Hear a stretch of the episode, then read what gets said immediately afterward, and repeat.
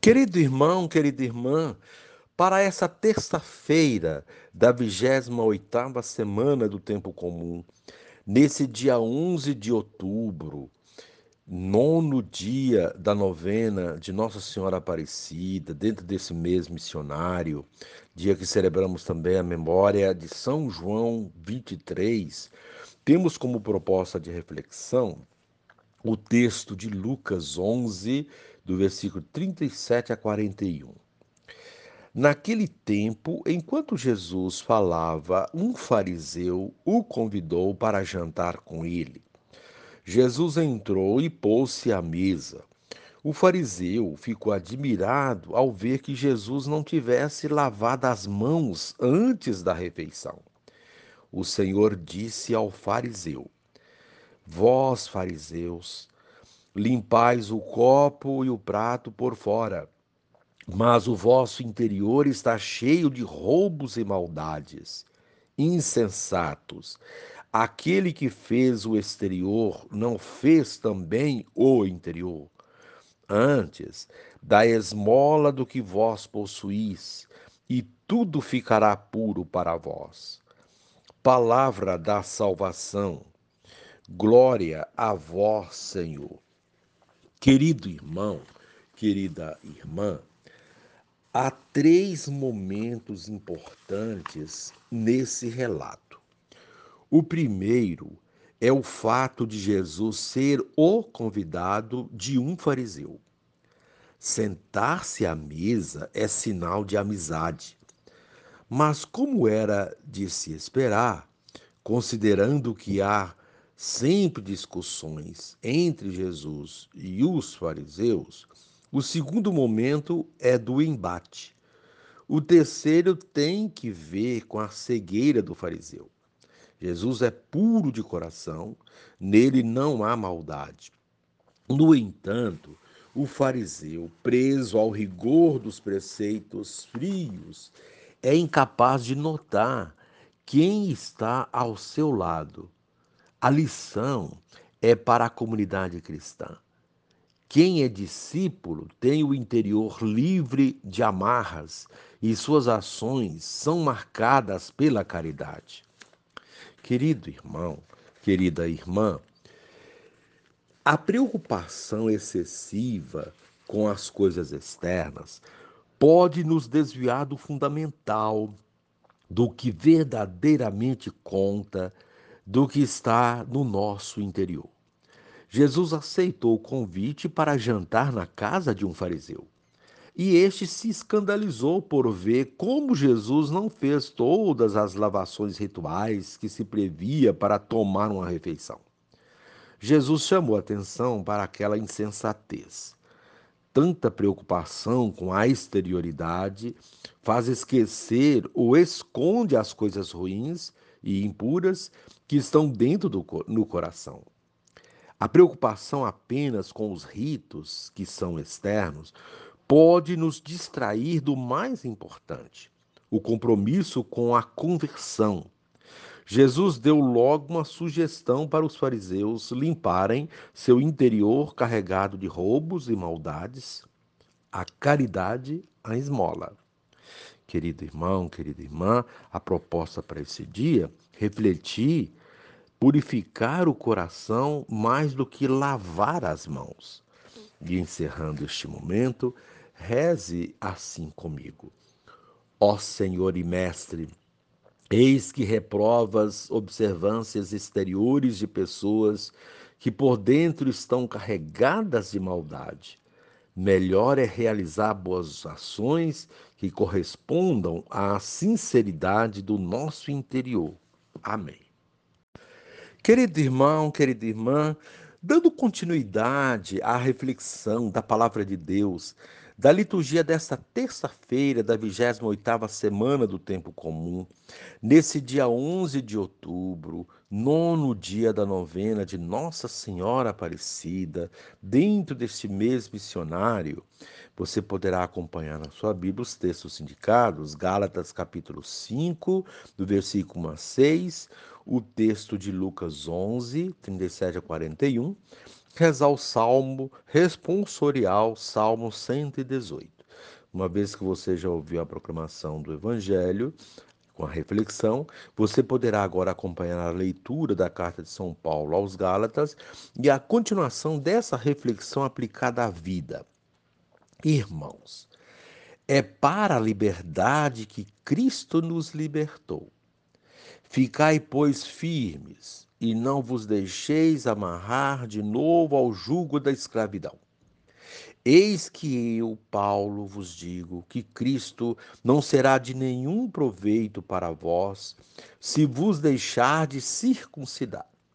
Mais uma vez atesto a todo homem circuncidado que ele está obrigado a observar toda a lei. Vós que procurais a vossa justificação na lei, rompestes com Cristo, decaístes da graça. Quanto a nós, que nos deixamos conduzir pelo Espírito, é da fé que aguardamos a justificação, objeto de nossa esperança. Com efeito, em Jesus Cristo, o que vale é a fé agindo pela caridade. Observar ou não a circuncisão não tem valor algum. Palavra do Senhor, graças a Deus. Querido irmão, querida irmã, o tema da sujeição à lei continua presente na liturgia da palavra desta terça-feira, mostrando-nos que quando estamos sujeitos à lei e não à fé, nós nos tornamos escravos. Toda estrutura carece de lei para nortear as ações daqueles que estão enquadrados nela. Porém, se tais leis não favorecem a vida, elas perdem o sentido de existir e servem apenas para prender, escravizar.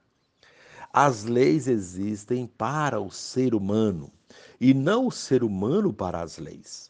Jesus Cristo deixou isso muito claro em suas pregações e o apóstolo Paulo resgata esse dado nesse trecho da carta aos Gálatas, escolhido para a primeira leitura de hoje, mostrando como devemos nos libertar de tais amarras.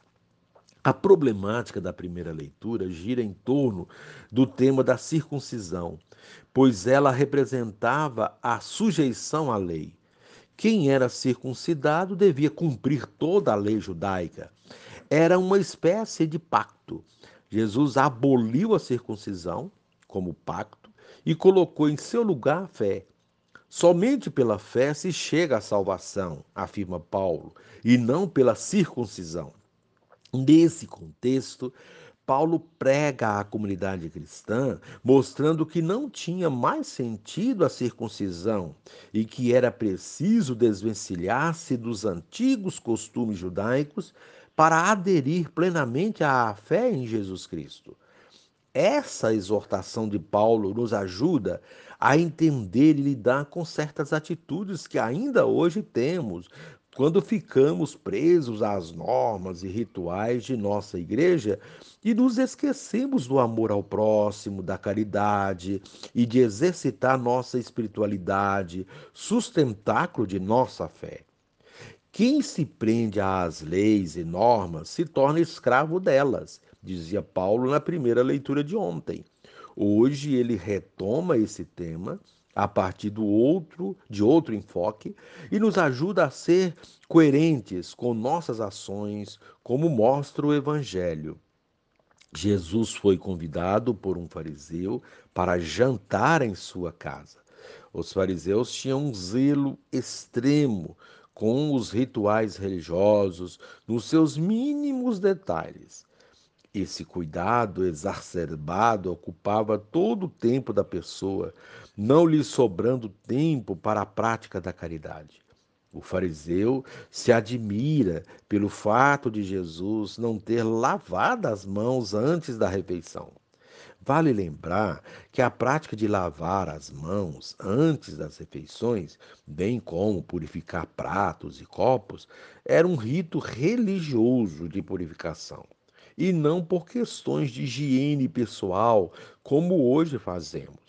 Jesus sabe que este ato em nada contribui para a transformação do mundo e das pessoas, por isso o ignora.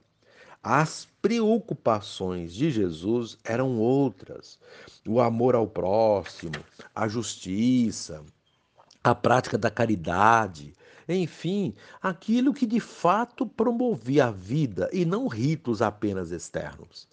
Diante do espanto do fariseu, Jesus se manifesta de modo firme, apontando a incoerência dos ritos de purificação vazios de sentido.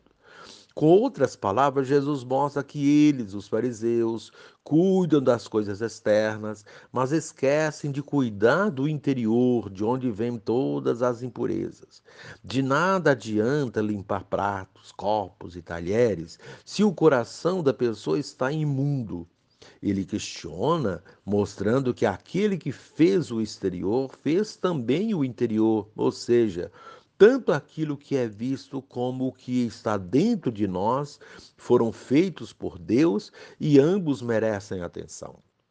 Não podemos ficar presos apenas a ritos externos. É preciso purificar o coração. Em outras palavras, precisamos nos converter. Quem não se converte não pode ter práticas boas, por mais que a aparência mostre o contrário. Se em vez de criticar os procedimentos externos de outros, eles praticassem a justiça e a caridade, estariam sendo purificados diante de Deus. Nisso consiste a expressão de Jesus que encontramos no final do Evangelho de hoje. Antes, dai esmolas do que vós, do que vós possuís, e tudo ficará puro para vós. Aprendemos assim que o que conta diante de Deus é a pureza que vem de nosso interior. Revela essa pureza quem se preocupa com os que sofrem, quem é solidário, quem partilha, enfim, quem tem amor no coração. Querido irmão, querida irmã, não fiquemos, portanto, presos às regras, mas façamos das regras e normas que temos em nossa religião meios que fortaleçam nossa fé e nosso compromisso com Cristo, nos comprometendo com nossos irmãos, sobretudo os mais necessitados. Façamos, portanto, uma varredura em nosso interior e assim essa limpeza se refletirá em nosso exterior por meio de obras de amor ao próximo. Encerrando este momento, reze assim comigo: Divino Espírito, ensina-me a verdadeira religião, que busca a pureza do coração, caminho para a comunhão com Deus e com os irmãos e irmãs. Amém.